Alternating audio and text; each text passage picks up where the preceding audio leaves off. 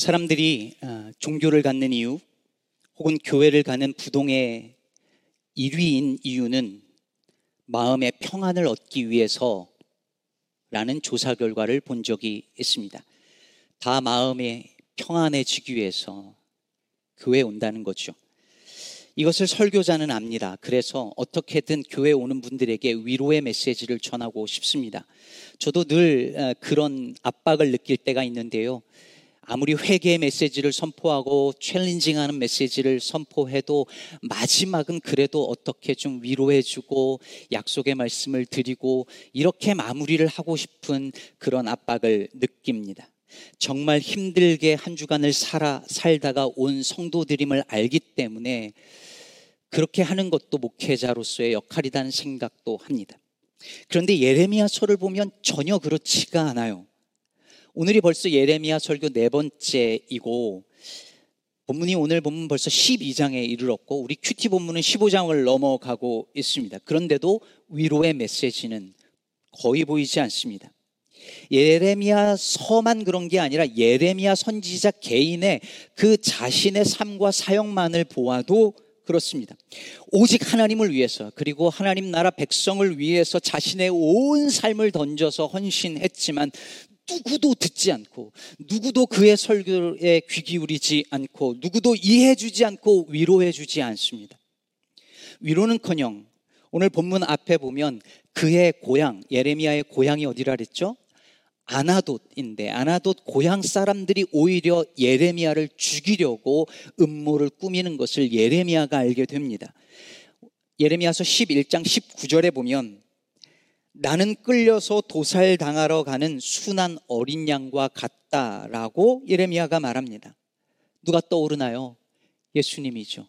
고난의 종으로 오셔서 도살장에 끌려가는 양과 같이 죽으신 예수님의 모습이 예레미야에게서 보입니다. 실제로 예수님께서 오셔서 뭐라고 말씀, 뭐, 어떻게 사역하셨는지 아시잖아요. 고향 사람들로부터 배척을 당했고, 그래서 예수님께서 선지자가 자기 친족과 고향에서는 높임을 받지 못한다라고 말씀하셨었습니다. 실제로 예레미야 11장 21절을 보면 아나도 사람들이 예레미야에게 이렇게 말합니다. 너는 여호와의 이름으로 예언하지 말라 두렵건대 우리 손에 죽을까 하노라. 예레미야는 얼마나 외롭고 두려웠을까요? 그래도 우리 패밀리는 날 이해해 주겠지. 그래도 고향 사람들과 친구들은 나를 이해해주고 위로해주겠지. 그걸 기대했을 텐데, 오히려 그들이 자기를 잡아 죽이려고 음모를 꾸몄다는 것을 알았을 때 얼마나 배신감을 느꼈을까요? 얼마나 아프고 괴로웠을까요? 살다 보면 아무도 나를 이해해 주지 못한다라는 생각이 들 때가 있습니다. 가족도 날 이해하지 못합니다. 어디 가서 내 속마음을 털어 놓을 수 있는 사람이 단 한 사람도 없고 나를 이해하고 나를 위로해 줄 사람을 아무도 만나지 못합니다. 그럴 때 우리는 어떻게 하죠? 하나님을 찾습니다.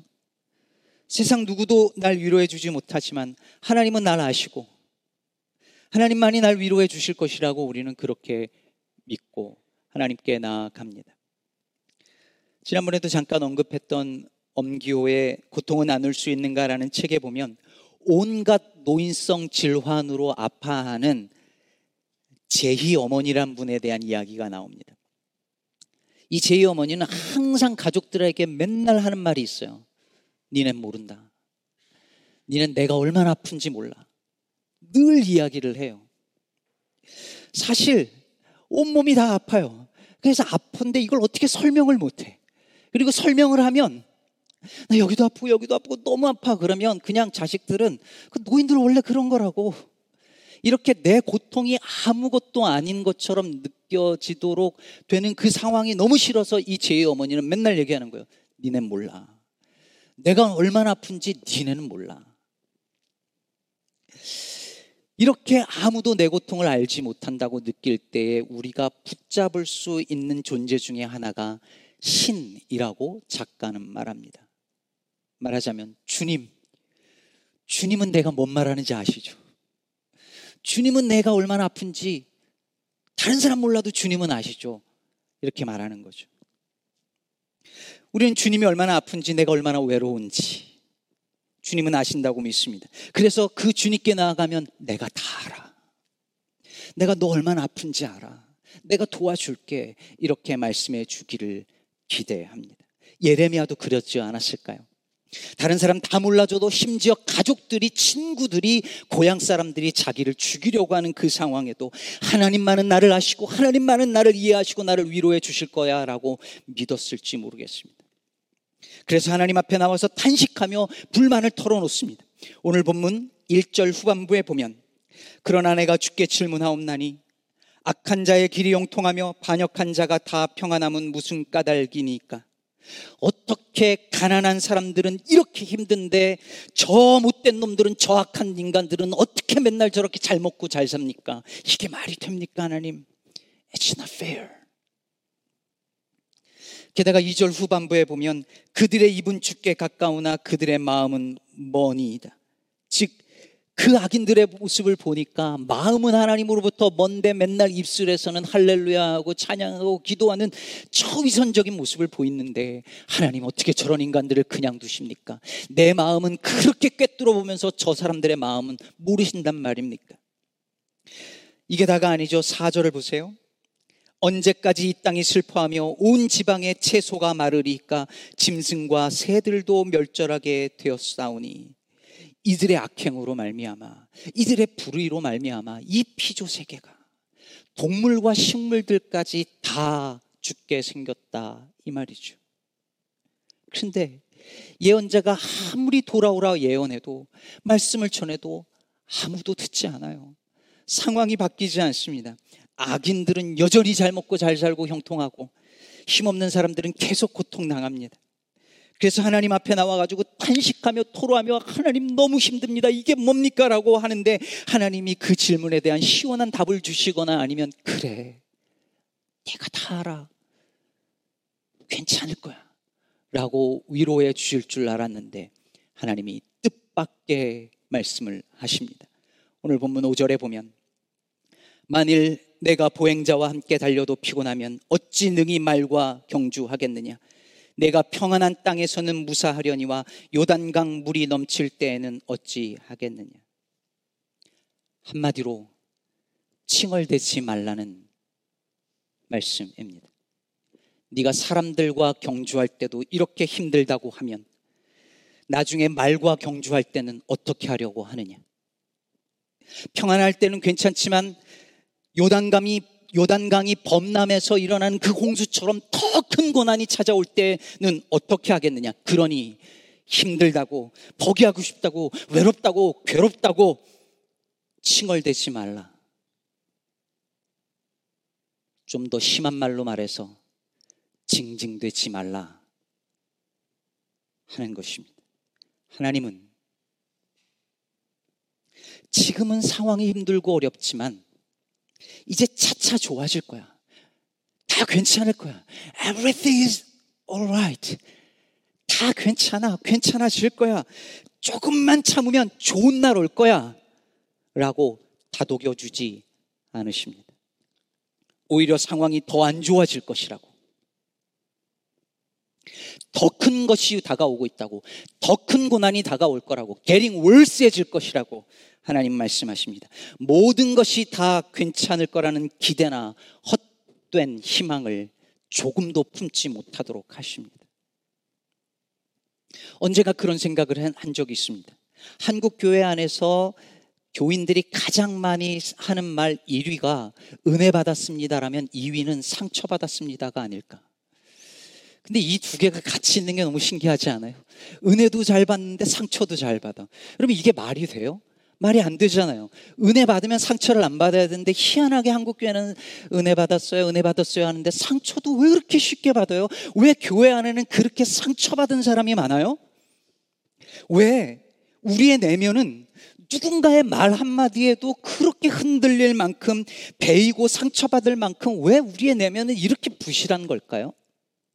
언제부터 우리의 신앙이 주님과 같이 내 마음 만지는 분은 없네 하면서 내 마음 좀 알아달라고 나 힘든 것 좀 봐달라고 나 좀 치료해 달라고 나 힘든 것 좀 알아봐 달라고 어리광과 투정과 그리고 센티멘탈리즘으로 가득하게 언제부터 우리의 신앙이 이렇게 되었을까요? 우리 신앙의 선조들은 피를 흘리기까지 싸우며 죄와 불의와 싸우며 자기의 생명을 걸고 앞으로 나갔었는데 우리는 언제까지 이렇게 나 상처받았어. 하며 내 마음 좀 알아봐 달라고 이렇게 하고 있을까요? 내 어떤 분은 이런 말 들으면 또 서운하다고 혹은 화낼지도 모르겠습니다. 내가 지금 어리광 부리고 있는 것 같아요. 내가 지금 하는 말이 겨우 투정하는 걸로 들려요. 라고 말할지도 모르겠습니다. 그러나 여러분, 주께서 지금 예레미야가 얼마나 힘든지, 얼마나 외로운지, 얼마나 고통스러운지, 상황이 얼마나 안 좋은지 모르셔서 하는 말씀이 아닙니다. 여러분 엘리야를 생각해 보세요. 엘리야도 똑같이 하나님 너무 힘들어요. 나 이제 차라리 죽을래요. 제 목숨 걷어가세요라고 로뎀 나무 아래 있을 때 하나님이 어떻게 하셨습니까? 떡과 물을 먹여서 위로해 주시고 일으켰었어. 예레미야가 40일 밤낮을 달려서 호렙산에 이르도록 그렇게 해 주시기도 하시는 분이 하나님이세요. 그런데 지금은 아니에요. 예레미야는 아니에요. 왜요? 다 괜찮다고. 괜찮아질 거라고. 점점 좋아질 거라고 하는 말이 정말 예레미야에게 진정한 위로가 될 수 없기 때문이었습니다. 지금 예레미야가 겪고 있는 문제는 앞으로 다가올 문제에 비하면 아무것도 아니었기 때문이었습니다. 하나님은 그가 벌써부터 지쳐서 나가 떨어지기를 포기하기를 원치 않으십니다. 앞으로 다가올 고난과 환란을 넉넉히 이길 수 있을 만큼 사람이 아니라 말과 경주에도 이길 수 있을 만큼 단단해지기를 하나님은 바라십니다. 김기성 목사님께서 남해에 우리나라 저 남해에 아주 작은 마을에 아주 작은 교회에 처음으로 부임한 전도사님과 이야기를 나눈 것을 책에 쓰셨어요.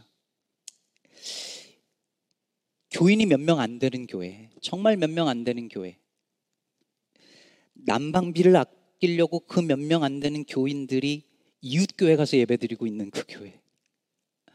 그 교회에 처음 부임한 전사님이 마음에 낙심 하다가 어느 날 교회 주변을 이렇게 걷는데 예배당 뒤편에 하얀 뿌리를 다 드러내고 있는 어린 소나무를 발견해요.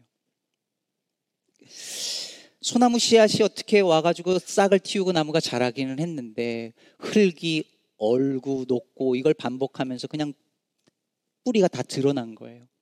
그 나무를 보면서 이 전사님이 어찌할 바를 알지 못하는 꼭 자기 모습처럼 그 나무가 그렇게 보였대요. 그래서 대나무를 가져와 가지고 소나무 주변에 울타리를 이렇게 만들어 주고 그 하얗게 드러난 뿌리에다가 흙을 흙을 덮어 주면서 나무 이름을 지어 주었답니다. 아슬아슬한 희망. 김 목사님이 이야기를 하시면서 이렇게 덧붙이셨습니다. 희망은 그렇게 늘 위태롭다. 희자에는 바라다라는 뜻도 있지만 성기다, 드물다는 뜻도 내포하고 있다. 희망이란 바랄 수 없는 중에 바라는 것이다. 희망은 낙관적 전망이 아니라 기어코 살아내기 위한 안간힘이다. 예레미야 당시 거짓 선지자들은 다 괜찮을 거라고. It's okay. 성전이 있는 한 우리는 everything will be alright. 평강하다, 평강하다 외쳤습니다. 그리고 그들은 그것을 희망이라 불렀습니다. 그러나 희망은 optimistic하게 그냥 무조건 그렇게 낙관적으로 전망하는 것이 아닙니다. 앞으로 펼쳐질 일들이 전혀 낙관적이지 않아 보이는 전혀 희망적이지 않아 보이는 그 현실 속에서 기엽고 살아내기 위한 몸부림입니다. 그래서 주님은 예레미야가 그리고 우리가 너무 쉽게 낙심하는 것도 너무 쉽게 쉽게 낙관하는 것도 원하지 않으십니다. 오히려 점점 나아질 것이라고 하는 기대 없이 언젠가 이 희생과 헌신과 봉사 끝에 보상이 있을 것이라고 하는 기대 없이 그래도 그 길을 멈추지 말고 걸어가라 하십니다. 제가 결혼 초기에요. 목회 초기에 어느 날 문득 그런 생각이 들었습니다. 아, 나는 아내에게 빈말이라도 걱정 만 내가 나중에 호강시켜 줄게. 이 말을 빈말로도 못하겠구나. 우리 어머니에게 엄마 걱정하지 마세요. 내가 나중에 호강시켜 드릴게요. 라는 말을 빈말로도 못하겠구나라고 깨달았습니다. 제 아내는 그걸 알았는지 잘 모르겠습니다. 그때 제가 알았어요. 목회라는 건 지금 힘들어도 나중에는 어떤 대가나 보상으로 편안하고 안락한 삶이 주어질 까라고 기대하면서 그러니 전날이 있으니 오늘 힘들어도 그래도 열심히 교회를 섬기자 하는 게 아니라는 것. 그 어떤 기대도 없이 그런 예상하지 않고 애초에 그 길을 접고 가는 것이구나 깨달았습니다. 물론 교회 부흥이나 사람들의 존경이나 박수를 받을 수도 있겠지요. 그런데 예레미야는 그것조차 없었습니다. 사람들은 앞으로도 계속 예레미야의 말을 듣지 않을 것이고 그의 설교에 귀 기울이지 않을 것이고 아기들은 계속 불의를 저지르면서 계속 형통할 것이고 선지자는 핍박을 받을 것이고 이런 상황은 게링 월스해질 것입니다. 그런데 그런데도 선지자는 계속 말씀을 전합니다. 사람들이 아무리 유혹하고 핍박해도 말씀 전하는 일을 멈추지 않습니다. 25장 3절에 보면 예레미야가 이렇게 말합니다. 유다의 왕 아몬의 아들 요시아 왕 13째 해부터 오늘까지 23년 동안 여호와의 말씀이 내게 임하기로 내가 너희에게 꾸준히 일렀으나 너희가 순종하지 아니하였느니라. 아무리 전에도 순종하지 않는 상황 속에서 예레미야는 23년 동안 아침 일찍 일어나 밤늦게까지 하나님의 말씀을 전하는 일을 멈추지 않았습니다. 사랑하는 성도 여러분, 앞으로 이 땅의 교회는 이 땅의 교회는 좋아지지 않을 것입니다. 상황은 나아지지 않을 것입니다. 지금 우리가 예배드리고 있는 이 순간에도 이 땅의 교회들은 문을 닫고 있습니다. 이미 수십 년 전부터 교인 수가 감소하기 시작했는데 코로나19로 인해서 이것이 급격하게 진행됐습니다. 이민교회 마찬가지입니다. 여러분 보세요. 아이들이 대학만 가면 신앙을 버리고 교회 가지 않습니다. 여러분 말씀드렸지만 신학교 보세요. 요즘 미국에 있는 신학교, 한국에 있는 신학교 할 것 없이 신학교들이 문을 닫고 신학생들이 오지 않습니다. 있는 신학교도 축소하고 축소해서 작은 학교가 돼서 어디론가 가는 것이 오늘날 신학교의 현실입니다. 이 현실을 우리가 매일 지금 경험하고 있습니다. 교회만 그렇습니까? 세상을 둘러봐도 마찬가지입니다. 기후 위기만 봐도 여러분 얼마나 심각한지 모릅니다.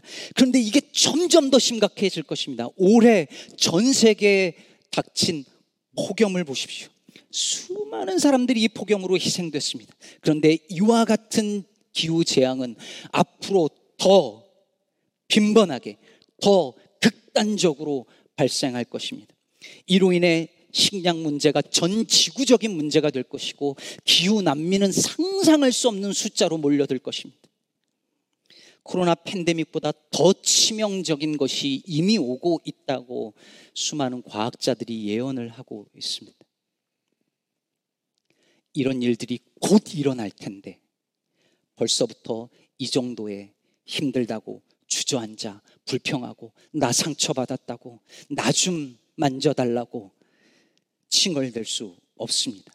그때에 말과 경주할 수 있는 힘을 길러야 합니다. 말과도 경주해서 이길 내면에 힘이 있어야 하고 영혼의 근육이 붙어야 합니다. 어떻게 하냐고요? 기도해야지요. 라고 말하면 이걸 농담으로 아는 분들도 계십니다. 그러나 예수께서 기도 외에는 이런 유가 나갈 수 없다고 하셨습니다. 깊은 기도와 말씀 묵상, 그리고 그 말씀 붙들고 씨름하고 고민하고 질문하고 살아내보고자 몸부림치고 적용해보고 실패하기도 하고 그런 모든 과정 속에서 크고 작은 고난을 이겨내는 그것을 견뎌내는 경험이 쌓이고 쌓여서 내면에 힘이 생기고 영혼의 근육이 붙는 것 외에 저는 다른 방법을 알지 못합니다. 유진 피터슨의 주와 함께 달려가리다라는 책을 읽다가 1980년도 보스턴 마라톤에서 1등을 한 로지 루이즈라고 하는 여자 이야기를 알게 되었습니다. 놀랍게도 이, 이 여성은 육상계에서 본 적이 없는 처음 출전한 선수였는데 1등을 한 거예요. 너무 놀랍잖아요. 그런데 누군가가 가만히 보니까 그 여자 다리를 봤는데 근육은 하나도 없고 그냥 다리 살이 축 처져 있고 어, 셀룰라이트 투성이고 심지어 땀도 별로 안 흘린다는 거예요. 그래서 이상하다고 해서 알고 봤더니 이 여자가 마라톤을 하는데 풀 코스 42.195km를 다 달린 게 아니라 거의 끝나갈 때쯤 1.6km인가 남겨놓고 슬쩍 끼어드는 거예요. 그리고 나머지를 달린 거예요. 근데 몰랐던 거예요, 사람들이. 그리고 결승점에 탁 들어가서 1등이라고 상도 받고 막 이런 거예요. 그리고 이, 이분은 자기가 끝까지 달렸다고 주장했지만 거짓으로 판명이 됐죠. 이분 스토리를 구글에 찾아보면 너무 기가 막히고 웃깁니다. 근데 유진 피터슨이 이분의 이야기를 하면서 그리스도인들 중에는 결승점에 도달하고 싶으면서 경주를 달리지 아니하는 사람들이 있다고 말합니다. 그럴 수 없잖아요. 그건 가짜잖아요. 결승점에 도달하려면 처음부터 경주에 참여해야 되고 뛰어야 하고 마라톤을 완주하고 싶으면 해프 마라톤이라고 해야 하고 100m라도 달려야 합니다. 사람들과의 경주에서 지치면 말과의 경주를 할 수 없습니다. 지금 내 삶의 자리에서 신앙의 근력을 키우고 내면의 힘을 키워야 합니다. 사랑하는 여러분, 우리는 우리 중에 누군가는 항변할지도 모릅니다. 나는 정말 하나님 너무 최선을 다하면서 지금 하고 있다고. 이 힘든 세상에서 살면서 그래도 신앙 버리지 않고 나름 열심히 살고 있는 것 안 보이시냐고. 이 바쁜 와중에 교회 와서 봉사도 하고 헌금도 하고 시간 내어 예배 참석도 빠지지 않고 하려고 하는데 이쯤 되면 그래도 좋은 교인 아닌가요? 이쯤 되면 좋은 장로 아닌가요? 저 정도 되면 좋은 목사 아닌가요? 이 세상에 정말 이상한 교회들 많은데 시카고 기쁨의 교회 정도 되면 정말 좋은 교회, 이 정도면 좋은 교회 아니냐고 우리 그렇게 항변할 수 있습니다. 그런데 여러분, 기준치가 다릅니다. 우리는 사람과의 경주에서 이만하면 잘하는 거 아니냐고 말하는데 하나님은 말과의 경주를 예상하십니다. 말과 뛰어도 이길 정도가 되기를 원하십니다. 디모데후서 2장 3절에서 바울은 디모데에게 말합니다. 너는 그리스도의 좋은 군사로 나와 함께 고난을 받으라. 저는 이 말이 다 괜찮을 거야란 말보다 위로로 들립니다. 고난이 없을 거야가 아니라 고난이 올 테니 기꺼이 받으라. 라는 말에 정신이 듭니다. 잠시 후 졸업식이 있을 텐데 아이들에게 자녀들에게 이걸 가르쳐야 합니다. 고난을 피해서 사는 법을 가르치는 것이 아니라 고난을 믿음으로 통과하는 법을 가르쳐야 합니다. 편하게 사는 법을 가르치는 것이 아니라 불편함을 기꺼이 감수하며 사는 법을 가르쳐야 할 것입니다. 부디 우리 시카고 기쁨의 모든 교회 성도들이 저와 여러분이 앞으로 더 좋아질 것이라는 기대 없이 나를 위하여 보상이 주어질 거라는 어떠한 기대도 없이 그럼에도 우리 앞에 기다리고 있는 것이 더 힘든 고난임에도 불구하고 믿음의 길을 이 사명의 길을 묵묵히 걸어갈 수 있게 되기를 주님의 이름으로 축복합니다.